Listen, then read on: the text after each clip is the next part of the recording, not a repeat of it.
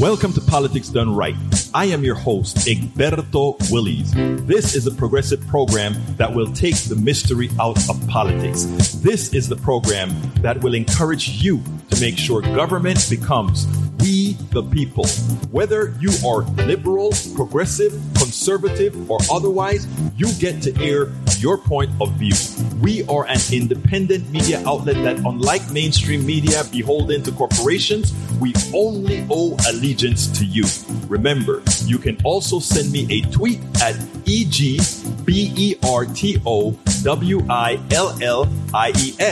That is at Egberto Willies. Let us engage. It is Politics Done Right. Welcome to Politics Done Right from the studios of KPFT 90.1 FM, Houston, your community radio station. We have a great program for you today. It's going to be a great one, folks. We have some great people to talk to. First, we have Clavon Harris, who worked in urban schools, saw a whole lot of what was going on in there and documents it with the expectation that folks understanding the ills that's occurring in the urban schools can be solved after folks know what the real genesis is. Secondly, I have Yvette Avery-Herod, what I like to call our union specialist. She's a union activist, and she's out there helping out folks in Alabama and elsewhere with regards to keeping them fed, etc., while they strike. They've been on strike, I think, for over 9 months now.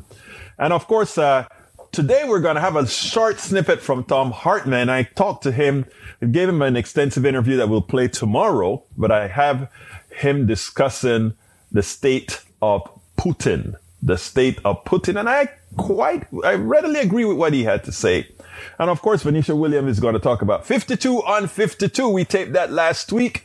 52 on 52. Remember, KPFT is 52 years old. But I want to address one of our wonderful conservative callers who called the station. She was upset at me. And if you're listening right now, my good conservative friend, my new friend, understand that when she called complaining about me, I didn't take it as an offense. I took it as an ideological debate, an ideological exchange. So I called her up. And, you know, in that book that I wrote called It's Worth It, How to Talk to Your Right-Wing Relative Friends and Neighbors, she addressed it and said, but you don't talk to us. And what I think she realized is that, yes, I do. And not only that, what I think she realized, she complained because I said, industries that are critical to your well-being, critical to your life, when for-profit attempts to screw you, which she agrees is occurring, those industries should be nationalized. And she didn't like that word. That nationalized word kind of irked her. And I understand why. When you are programmed from a particular point of view, it is easy for that to happen. Well, I asked, what are the items that I believe in that you don't? She could not name one item that I wanted that she didn't, except she was concerned the government taking over something. Even though the government took over, government runs water and everybody's happy with their water supply. So in effect, we didn't really have a disagreement. We had others come in between to create a false disagreement. So always remember that. So as it turns out, I have a new friend. We're going to continue talking. I asked her a big favor. I said, I want you to keep listening to Politics Done Right. Can you do that? And listen to it objectively, not through the lens of Fox News, not through the lens of OAN, not through the lens of Newsmax, but through the lens of what it is that you know, that you need, that we as a country should have. And if we do that, it's going to be magic to show that we can actually communicate.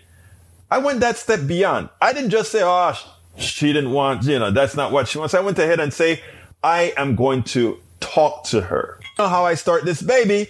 Let's get busy. understand this. Whenever you see Fox News, Peter Doocy asking questions, we all know what he's doing. He's trying to embarrass the administration. But what these people don't understand is in a time where the Biden administration's poll numbers are low, not because of what they're doing, but because of how others are interpreting the situation in a false manner. When Peter Doocy goes in a press conference and tries to embarrass the administration by doing some sort of a gotcha question for Jen Psaki, they hurt themselves. They hurt the purpose because they want to put out misinformation, right?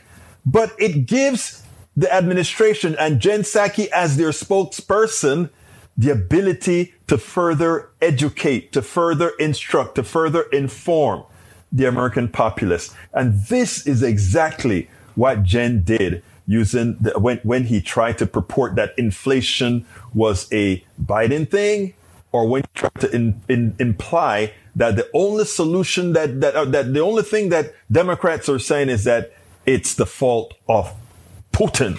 Check this out. We'll take it on the other side. Thank you, Jen. We just heard you say again that you think inflation is going to be temporary. We've heard you say that it was going to be temporary since last spring. So how long do you guys think temporary is? Well, again, Peter, I think what we do is we rely on the assessments of the Federal Reserve and of outside economic analysts who give an assessment of how long it will last. The expectations and their assessment at this point continues to be that it will moderate by the end of the year.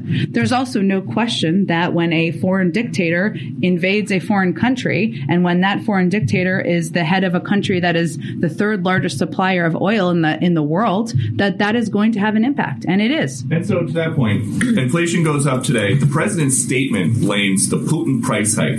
Are you guys just going to start blaming Putin for everything until the midterms? Well, we've seen the price of gas go up at least 75 cents since President Putin lined up troops on the border of Ukraine. And last month, the statement didn't mention the Putin price hike. It mentioned inflation because of the pandemic. Why is that? Well, Peter, last 2 years, there was a global pandemic. Everyone who's global economists have all agreed that has been the biggest contributor to date of inflation because of the impact on the supply chain. Obviously, global events impact the global economy, as well as global inflation. And the price hikes as a result that have escalated over the course of time of President Putin's further invasion of the impact on the global oil markets are, of course, having an impact.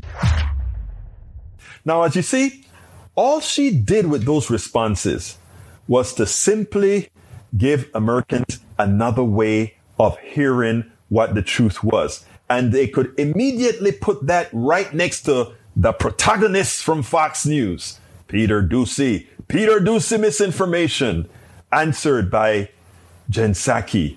And what does he have? Nothing to come back with. Now Americans know better. That is why these press conferences are important.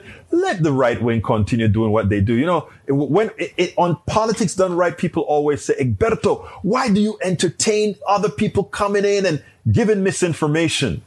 Because if they're not, they give that misinformation to me, and they give that misinformation to a lot of other people they know. But if they give the misinformation to me, I get a chance to address it. And a lot of people who follow them are going to get a chance who otherwise would not have gotten the chance to hear the truth. Now they can hear it. And that's the importance that we have to learn as progressives. Engage. Don't be scared to confront. Engage, because others then will learn what the truth really is. Peter Doocy, schooled by Jen Psaki once again. Tom, I want to hear your thoughts on Ukraine, Russia, etc. I think Putin is the dog that caught the car. Oh, my God. Explain. Well, you know, he thought he was going to take down Ukraine and, you know, went yapping after it and didn't realize that it was as big and powerful as, you know, the dog meat car kind of thing. And now he's in deep trouble. I think this is probably going to be the end of his presidency. Whether he destroys Ukraine and conquers it and kills Zelensky or imprisons him or not, I think his goose is cooked. I really do. Don't you? I mean, we think alike. I said that on my show a few days ago. I said, I think this is the end of Putin. Yeah. I think it's over. I think this was such a, but you know what else? You know what I think is worse, Tom, and you tell me if you agree. I think that what he showed is that he had a military that isn't nearly as mighty as the rest of the world believed it was or it is. And in that process has not only destroyed his presidency, but the reputation of the country as being one of the leading countries in the world. So it looks like they're going to be as if, in effect, the gas station with nuclear bombs. Yeah. Yeah. Did you see the thing where Zelensky's minister for anti-corruption sent a thank you letter to Sergei Soshu, I think is his name. No, I didn't. What did it say? He's the German, he's the Russian, he's their equivalent of the chief, you know, the Secretary of Defense. Right. And he attached pictures. And he said, you know, he thanked him for using egg cartons as on the outside of tanks as armor. They literally had tanks where the armor was egg cartons. It was for photographs, and they had brought them in. He thanked him for soldiers having cardboard as body armor. Body armor. Yeah, I mean, it was like, you know, and he just lays it out. I mean, he lays out the details about how the defense minister had been skimming money off the top for himself out of the Russian army. And now the army is like incompetent. And it was, you know, this is, you know, having a comedian as president. I mean, it was worth it. It was a, he's great. It's great. Worth finding. I mean, this I am going to look for it. It's spectacular. It's amazing. Well, anyhow, Tom Hartmann, thank you kindly for appearing once again on Politics Done Right. And thank you so much for having me, Egberto. Welcome to another edition of Politics Done Right. Today, we have the honor of speaking to Yvette Avery. She's a working mother providing for her family. She's been a Teamster Union steward at UPS, as well as an activist for workers' rights throughout the country. She has been working on the most extensive and effective organizing campaign with the IAM to get union representation for Delta ramp and cargo workers. Delta recently. Well, I tell you what, I'm going to just say welcome to Politics Done Right, Yvette. How are you doing today? I'm good. How are you? I am doing fine. I want you to give me a 3 or 4-line synopsis of who Yvette is before we get into questions that I want to ask about where is the labor movement right now. So why don't you tell us a little bit about what really got you into this stuff?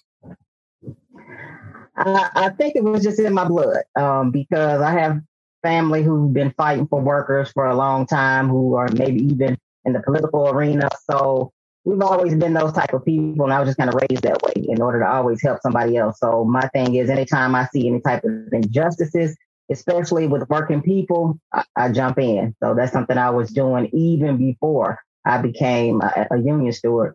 I pounded the streets anytime somebody had something going on with workers' rights or any activism in that area. I was there. Now, again, tell us a little bit about, you had your own little incident with Delta. Why don't you tell us a little bit about that, and then we'll go into further. Yeah, so I worked for Delta Airlines for 7 years. Started out as a ramp worker, went upstairs as a gate agent.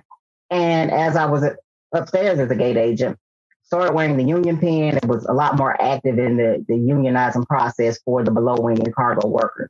Well, that led to them all of a sudden saying that my job at UPS was a conflict of interest. Mind you, I had already been at UPS 5 years prior to start working at Delta. On my resume, they were fully aware that I worked at that company, but now it became an issue that I was out in front as a union activist trying to get the workers organized. So at that point, they gave me an ultimatum saying that my job was a conflict and that I needed to choose which job that I wanted to keep. So, of course, I said, I don't have the issue. Delta has the issue. I want to keep both of my jobs. I work them both. I need them both to sustain my family. So therefore, I want to keep both of my jobs. But ultimately, they terminated me. And the fight started at that point, of course, for me, with the hashtag Stand With Yvette movement that I started online. I made videos, did interviews, and you graciously gave me a spot on your show to get the information out as to how Delta treated workers and those who are fighting for workers' rights and how they were union busting at its finest. Now, is your case now closed or you continue to fight that particular case? Well, it's definitely closed now. It was a 2-year fight, but the way the state of Georgia works is a right to work at will state. So in reality, workers really don't have what they need to fight corporations unless you have something, they can get it for discrimination maybe. But in reality, there's no real rights for workers in the state of Georgia unless you have a union contract. So thankfully at the other job, I was fully aware of the rights as a unionist, being a union steward with the Teamsters, of how that works. So I'm very thankful for having a union contract, know the benefits of it, and wanted my coworkers at Delta to have the same thing. Now, I want to ask you something about, because I learned this from you. When you are in a right to work state, which means a right to screw worker state, that's what that really means. If you have a union contract in those states, it is enforceable, correct? Oh, yes. Yes, it's enforceable. Contracts are enforceable. Of course, no contract is above the law. So if you have something legally binding, that the contract can't override that. But as far as, the way the employer has to go through a process to terminate employees, that stuff is included and it's upheld, of course. So let me ask you a question then. What is the difference between unions in a right to work state and unions in other states? Okay, so the major difference is if you are in a state that's a right to work state, you do not have to join the union. Even if you're in a company that's unionized, you don't have to join, you don't have to pay dues, but the union still has to represent you. Now, that's something that a lot of us do not like, because if you're getting the benefits of what the union is negotiating, if you're getting the benefits of them fighting for you, you should pay your fair share in dues to help keep that going. But if you're in a state, of course, that's a unionized state, that's, not an at-will right to work state, then they don't have to represent non-paying members. So, and I think even people who don't have to pay regular dues have to pay a certain fee anyway. So that's the major difference. You still have to represent those who are not. That's a funding difference, right? That actually tells you whether the union can survive or not. It does. And I always give the analogy. I say, hey, I'm going to move into your house. I know the bills are going to go up, but I'm not going to pay you anything. I'm just going to live there. That's the same thing with you. I'm going to come to this job. I'm going to get those free benefits, medical, dental, and vision. I'm going to get that pension that you get, but I'm not going to help, pay into anything to keep it going. So that's the analogy I use. I said, hey, I'm coming. I'm moving in. Get ready. I'm moving in. So they don't like it like that, and they see the perspective. Yeah. Now, interestingly, we've been sort of happy during this with the results of what has started to occur after the pandemic. Based on your experience in the union movement, do you feel like this is real? Have workers really now gained power and now lasting power, or is this just a phase? I truly believe that during the COVID incident, and when it mainly came out, everybody realized the true importance of work. Now, the companies, of course, knew it already, but people kind of didn't realize their value and realize how much they really meant to the corporations. And the only way that the corporations make the profits that they do is because the workers come in and, make those profits for them.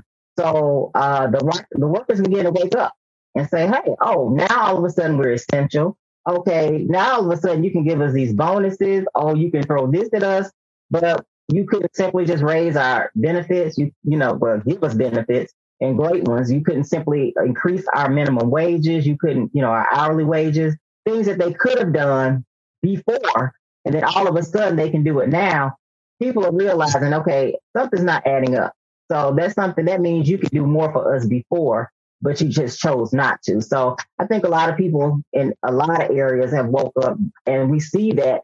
One of the main things in Striketober, when we had a lot of strikes going on, and strikes have continually been going on. Actually, tell us a little bit about the strikes that you know about that are active around the country. Well, a couple of weeks ago, I actually went down to Alabama to the UMWA workers. So those are the mine workers in Alabama. And they've been on strike for now 11 months and counting, which is now, I think, holding the record for the longest.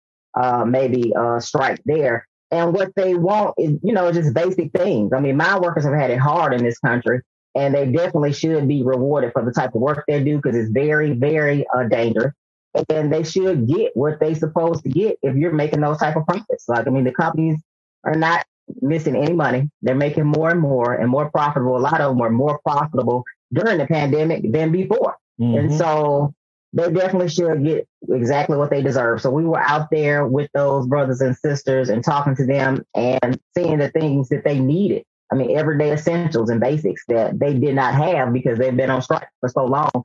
So I made sure I posted how to donate and give, you know, to their strike fund, as well as they have a whole pantry set up so they can come get food and clothing items and whatever they need for the children, things like that. So that's one strike. And that same day, we also supported the Amazon workers in Bessemer, Alabama, who are now getting a chance to do another election, because the first election they had last year, of course, Amazon had so much union busting going on, it was ridiculous, and they caused them not to win that time. So the NLRB, which is the Labor Board, National Relations Labor Board, decided that they should get another opportunity to vote. So we were at a rally for them and heard some great stories from different people who work there and things that they go through and why they deserve to have a union, and they definitely should get it.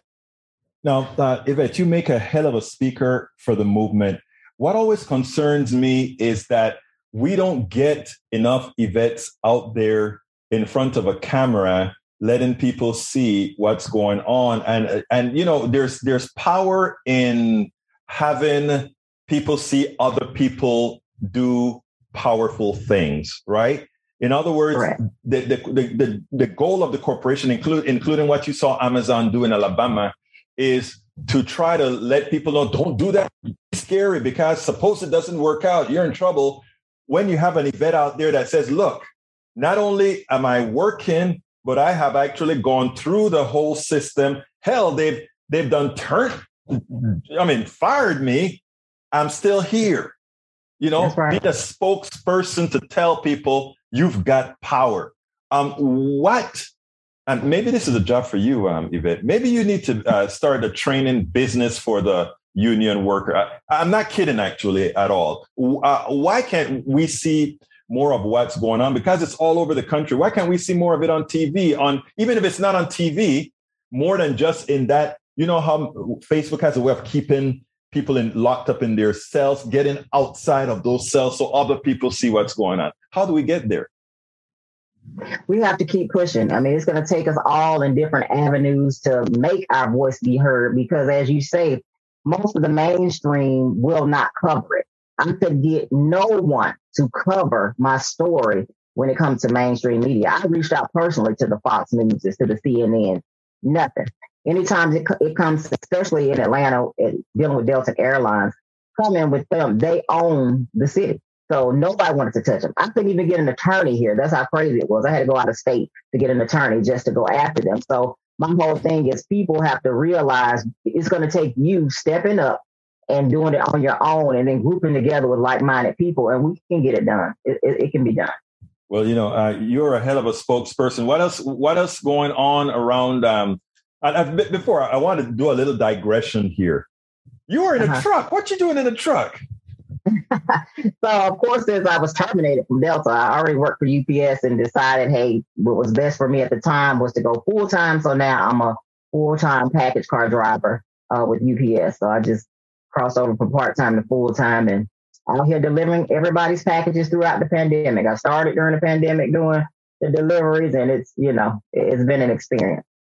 And well, I've learned all the things that... I'm honored that you actually kind of parked the truck to have a little talk with Politics Done Right. I'm like excited about, you know, you're coming. I'm like super honored. Hey, she is in that truck. Hey, what else is happening? Tell me what else. First of all, I just mentioned about the media not doing what I think the media needs to do.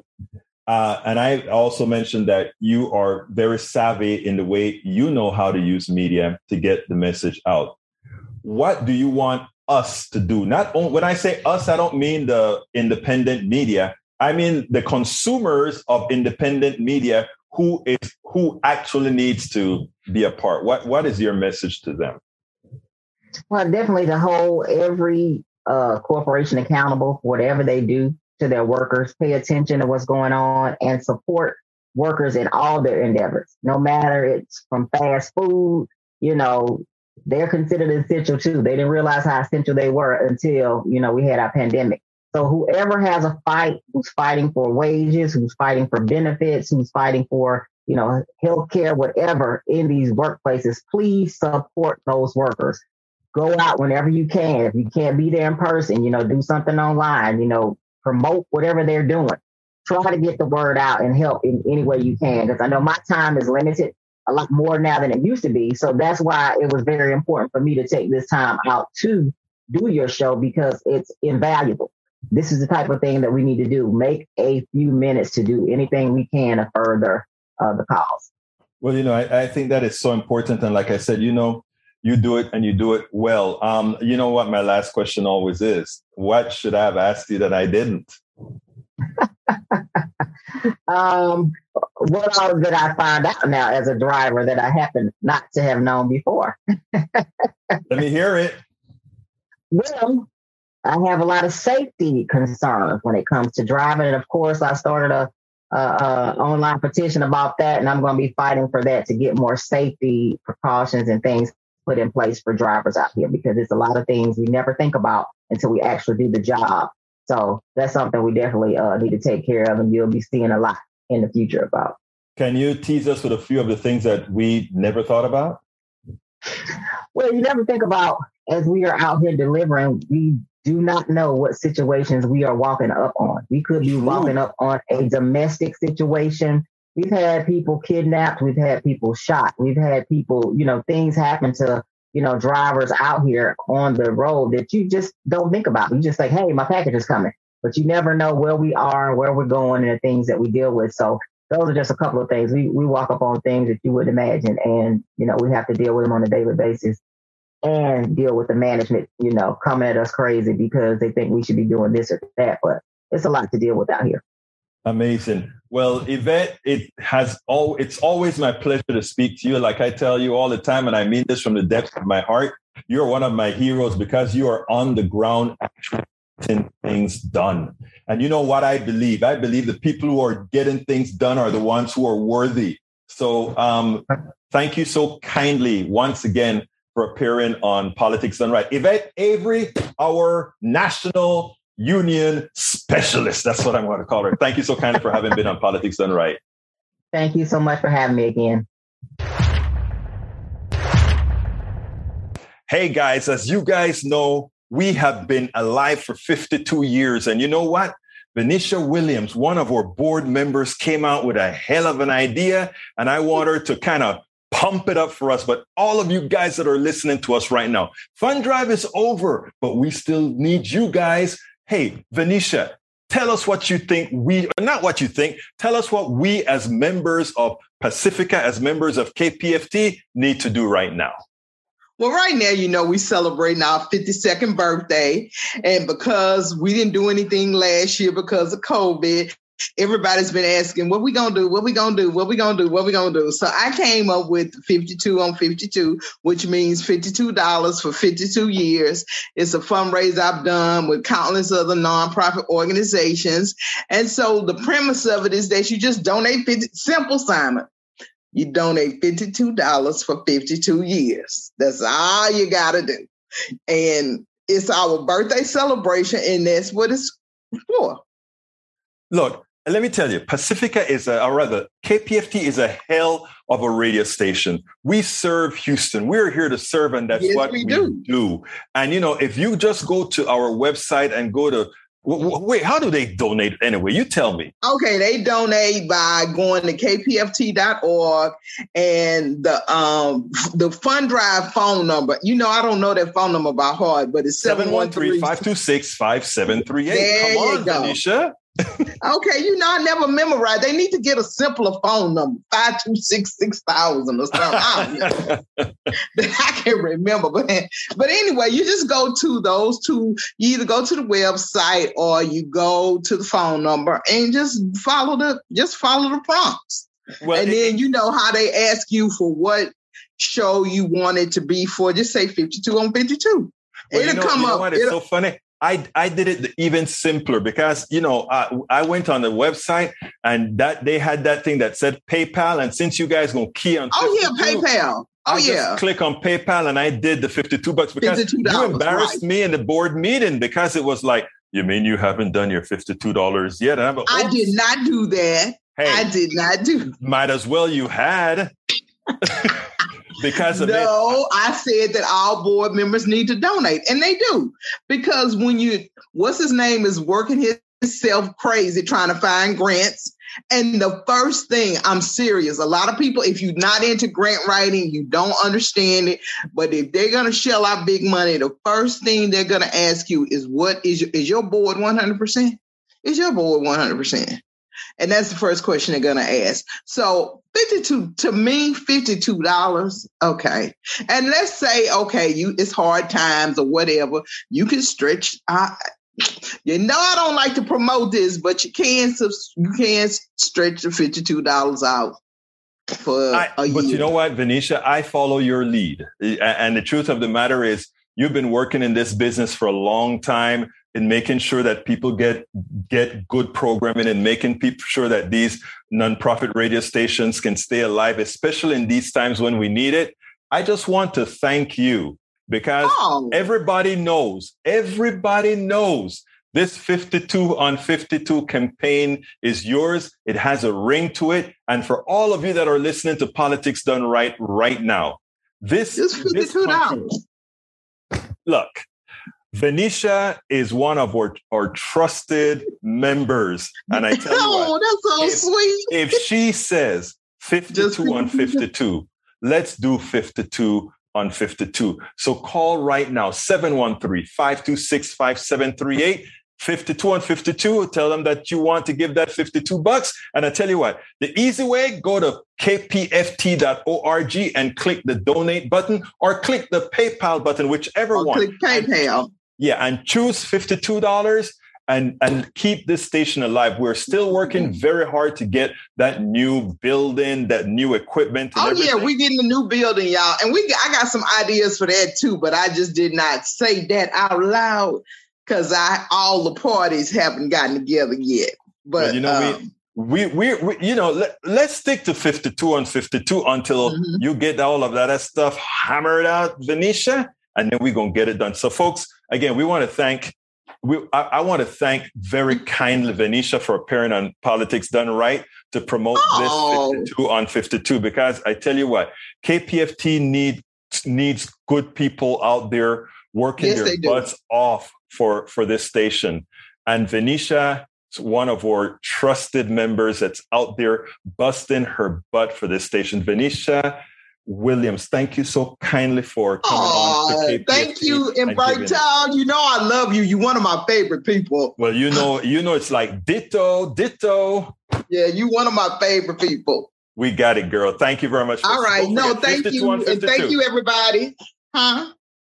52 on 52. There you go, 52 on 52. Thank you, folks.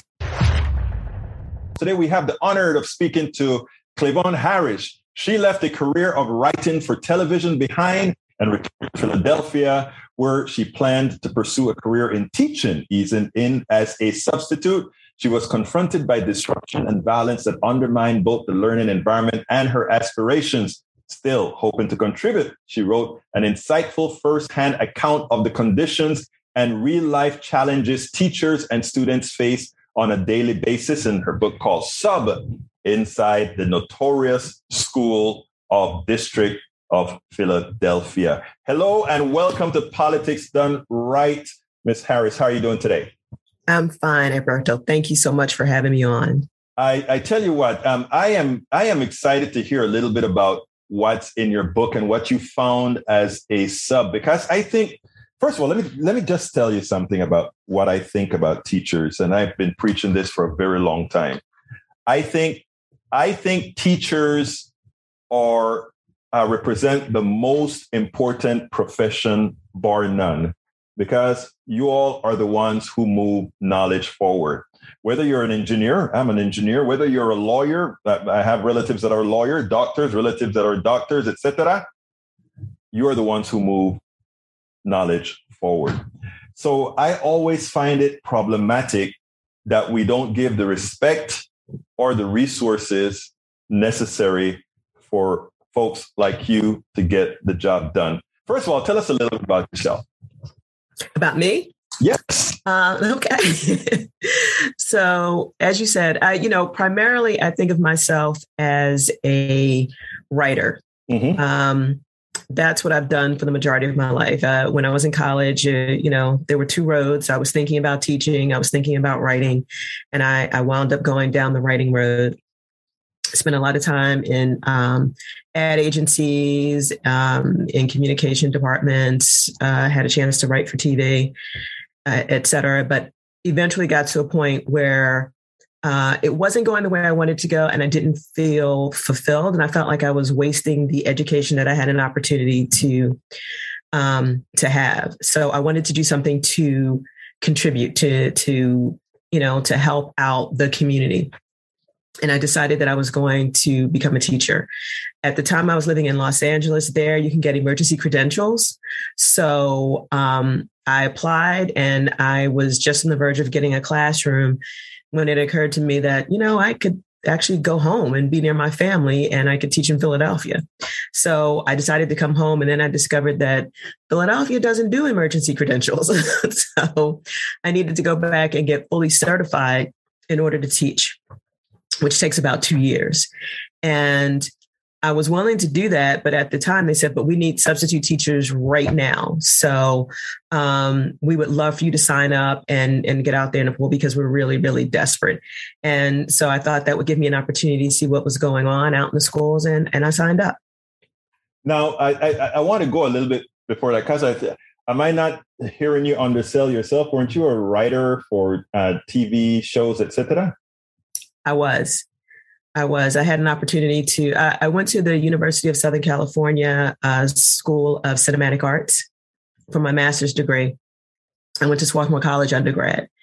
And when I graduated from graduate school, I had an opportunity to work on a show called Living Single, a show called 704 Hauser, which was one of Norman Lear's shows.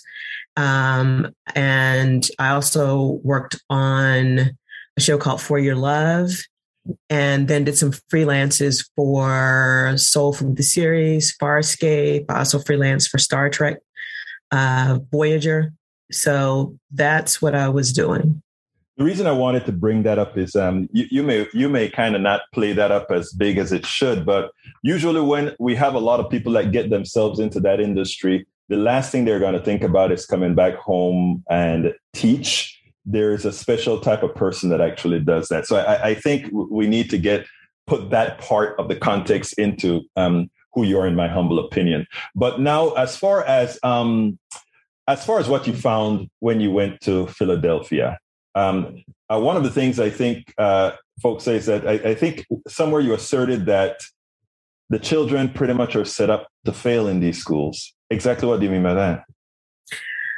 that? What I mean by that is that they're not actually getting the first-rate quality education that they need in order to succeed in life. And if you're not getting the education that you need to succeed, then that kind of sets you up for failure, or for maintaining the status quo. So, it's really hard that, the whole situation is very, very complicated. And I don't think that people are necessarily intentionally trying to destroy the lives of children or destroy their futures. But I think that there is a certain level of negligence and of not understanding the consequences of decisions that are made at the federal level, at the state level. Everyone knows that resourcing, funding is an issue. Everyone knows this. They may not necessarily understand all the ins and outs of it. But when I first started teaching in Philadelphia, it was just ridiculous. They, we didn't have decent textbooks. There were no laptops, smart boards. It was just crazy. It was very different from going to a private school or a Catholic school. And the conditions in the schools were not that great. So, you know, that was the first time I went out because I actually subbed at two different times. I subbed from 2001 to 2002. And then I quit because I was like, this is just too hard and I can't do it. And then I wound up writing a journal while I was subbing because I was so frustrated and upset by what I was seeing. No, is that the genesis of your book, Sub Inside Notorious School District of Philadelphia? It is. It is. Okay. That's where the book came from. I was actually thinking about writing an article. A friend of mine said, hey, I think this is a book, you know, and you should really keep at it. And so I started working on the book, but didn't finish it. Got caught up in working out in corporate America, in advertising agencies, et cetera. And then, but it always stayed with me. I always followed what was going on with the schools and how they were doing. And there was a lot to follow in Philadelphia and across the U.S. And following Philadelphia, I began to understand that there were things that were happening, things that were actually playing out across the country in a lot of different large urban school districts. So I just kind of kept track of that. And then eventually I got to a point where I thought, I need to finish that book. I need to go back and finish it. But it's been a while. So I need to go back out and sub again and see if anything has changed. And when I went back out to sub, I found that some things had changed. Some things had gotten better. Some things had gotten worse. Some of the things that had gotten better were there seemed to be more resources, still not enough money to really, you know, make sure that the schools were, you know, that their environments were very clean and environmentally safe. In Philadelphia, we had a huge problem with and have a huge problem with asbestos and lead pipes, mold, mildew. Some schools had bug infestations or mice. And, you know, funding is one of the things that affects all that. You know, I found that the teachers, the second time I went out, seemed to be less burnt out, less frustrated, less, you know, trying to figure a way how to get out of teaching, and more dedicated and determined to make it work. But at the same time, there was so much more disruption in the classroom. When I went back out the second time, it was kind of unbelievable. I came from a Catholic and private school background, and that wasn't tolerated in the classroom.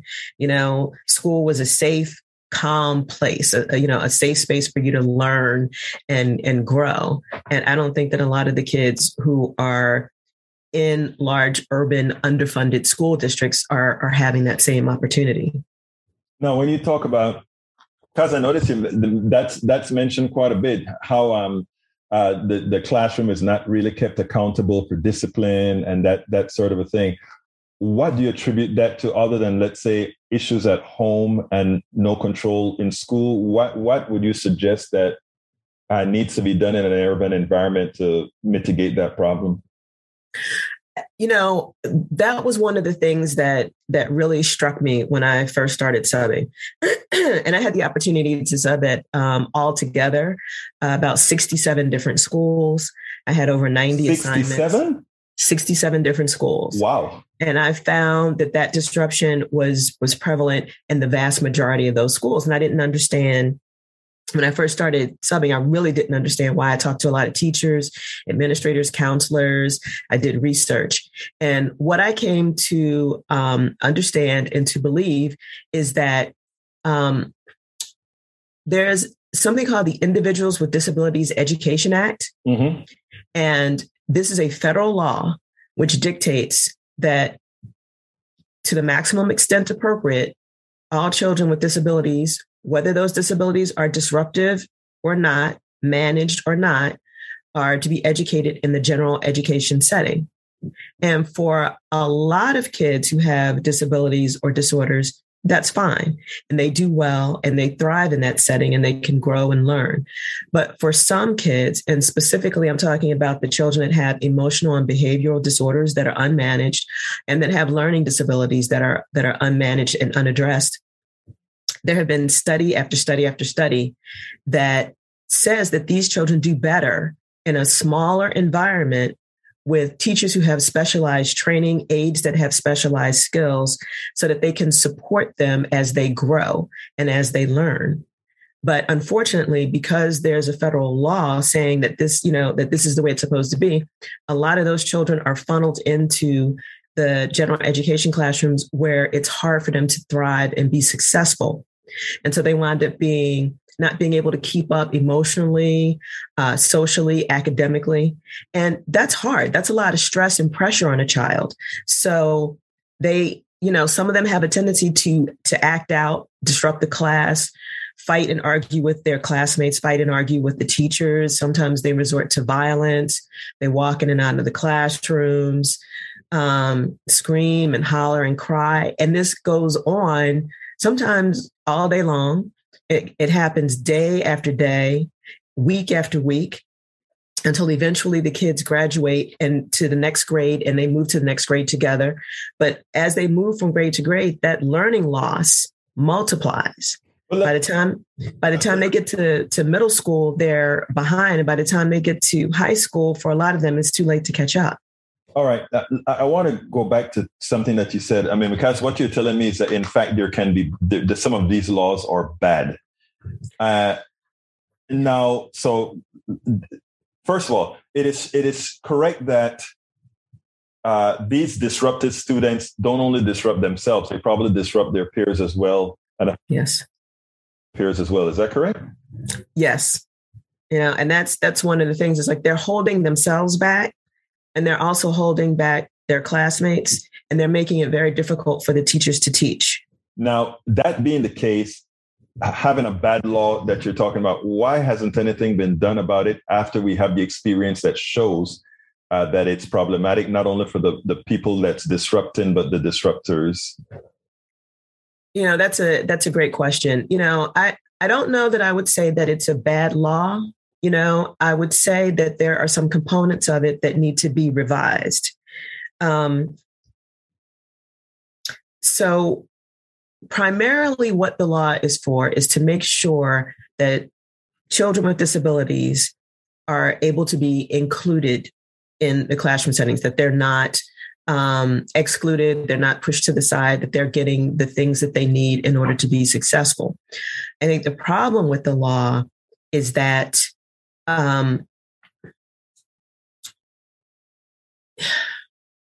it doesn't take into account the disruption that happens when the children are not functioning well in the general ed setting. It's not taking into account the fact that a lot of schools just don't have the funds or the personnel to support those kids while they're in the general classroom setting.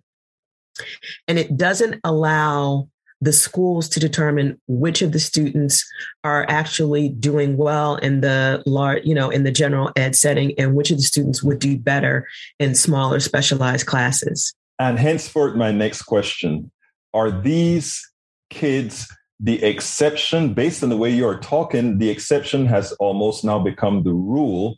And if that is the case, what needs to be done, or what can be done? You know, I wouldn't say that they've become the rule. I would say that in the majority of the classrooms I was in, the ones that I was in short term, the ones that I was in long term, it was easier to observe long term that perhaps there might be 2 or 3 kids in that classroom who were very challenging to work with. And then of those 2 or 3, the longer you work with them, you might be able to, you know, establish a relationship, work with their parents, work with the counselors in the schools, and kind of get them to, you know, just start to be able to function well in the classroom. But there might be one child that really is struggling under the burden of whatever their disorder is. That one child can stop the learning process for everyone else in that classroom. If I have to stop teaching a lesson because I have to go pull that kid off of another kid because they're fighting this other kid for no reason, or because they're just constantly disrupting, or they're walking back and forth in and out of the classroom, you know, that's a lot. That stops the process of learning. So you have to ask yourself, how much are those kids losing in terms of education in a single day? Is it 10%, 20%? 30% of their education? And then how does that multiply, and how does that impact them in the long run? You know, it's amazing because, I mean, there are so many problems that we have in this society that if kids just had good health care, meaning healthcare, meaning mental health care, body health care, everything, so much of this wouldn't be an issue. So what would you say you want people who read your book sub inside the notorious school district of Philadelphia, which I imagine, based on what you've seen, it probably reflects urban schools throughout the country. What would you want folks to get out of that book? And also, what would you want them to do based on what they get out of that book? You know, it's when I first started writing it, you know, what I wanted to share with people is I wanted to share my experience, because as someone on the outside of this, a lot of times, you know, people will look at an underperforming school or some schools that they'll term as failing schools, and they'll be like, well, what's wrong with that school? It's the kids, it's the students. They just can't do any better. Or it's the teachers. They're not good teachers, you know, or the administrators don't care. And a lot of times it's none of the above, you know, it's none of the above. At the same time, there is a big problem and people need to understand what it is. So it's not just, you know, it's that, and it's also the funding situation. And I wanted parents to know that their kids might be dealing with something very difficult on a daily basis at school. And you need to ask your kids what's going on. And you need to ask them every day, because they might have a couple of good days and then they may have quite a few bad days because of one child or two children in their classroom. So parents need to know, and they need to advocate for their kids. And then politicians need to understand the ramifications of the things that they decide. I think in 2004, maybe, they decided to revise IDEA. And what they added is, instead of just making it that children with disabilities could be removed from a classroom if they brought in guns, bombs, or drugs, they added, or if they do serious bodily harm to another child or a teacher. Why are we letting things get to that point where they're doing serious bodily harm? The last assignment I had, the first time I was out, I was there because there was a teacher who had struggled with one child all year long. She kept asking for help. She didn't get the help she needed. And 2 months before the end of the school year, he pushed her backwards over a chair, and wow, she hurt herself really badly. I mean, and that's not a rare instance. There are a lot of teachers who have been hit, kicked. I've been hit. I've been kicked. I've been pushed. You know, a lot of teachers go through that, and it's, you know, it's not fair, it's not helpful, and it's not helping to move anything forward. You know, based on what you're saying and what you're asking parents to do, it seems like if people simply go ahead and became a bit more engaged in the school system. I mean, people are working hard, Clavon, and you know, the way our society is set up right now, it's just so difficult for people to wear all the hats they have to wear. So we depend on folks, you know, folks that are writing about this, putting this information out there for other people to make decisions. The last question I always ask of everybody who shows up here is, what would you have liked me to ask you that I didn't? I think that one of the other things that I want to put out there for folks, because a lot of people are like, okay, well, that's not my kid's issue. You know, why should I be concerned about this? Funding is an issue. Achievement is an issue. And if we could raise the achievement level for Black and Brown students up to the same level as Native born white students, the gross domestic product of the United States would increase by $500 billion a year. They've actually done the calculations for that.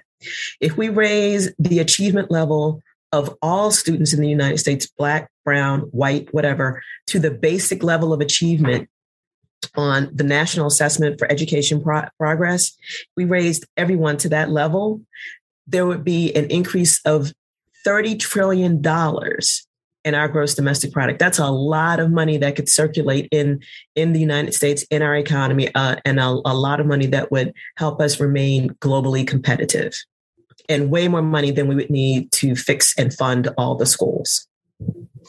Clavon Harris, writer, teacher, author of the book Sub Inside the Notorious School District of Philadelphia. Thank you so kindly for having been on Politics Done Right. Egberto, thank you for having me. I really, truly appreciate it. Thank you very much.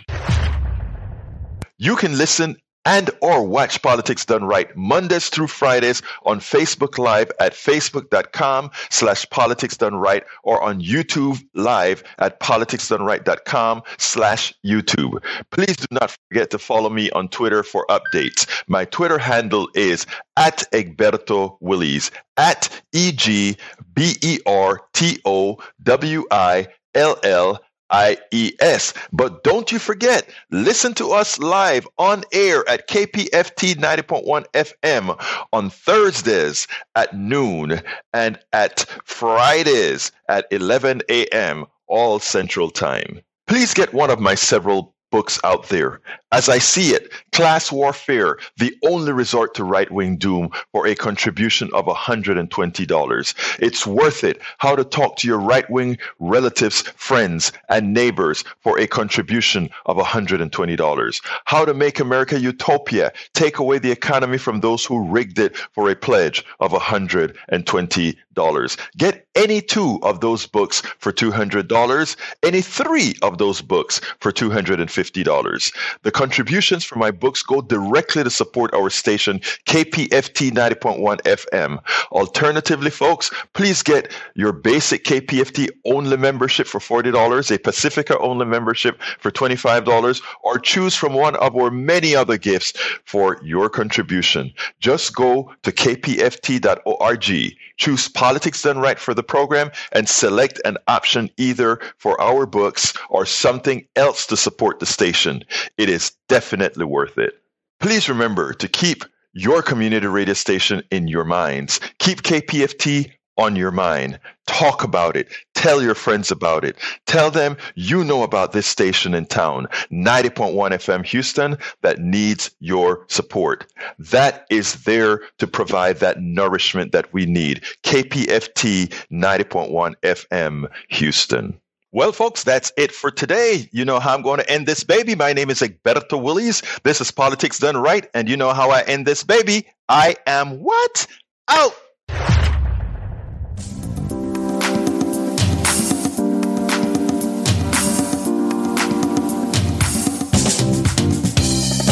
Welcome to Politics Done Right. I am your host, Egberto Willies. This is a progressive program that will take the mystery out of politics. This is the program that will encourage you to make sure government becomes we the people. Whether you are liberal, progressive, conservative, or otherwise, you get to hear your point of view. We are an independent media outlet that, unlike mainstream media beholden to corporations, we only owe allegiance to you.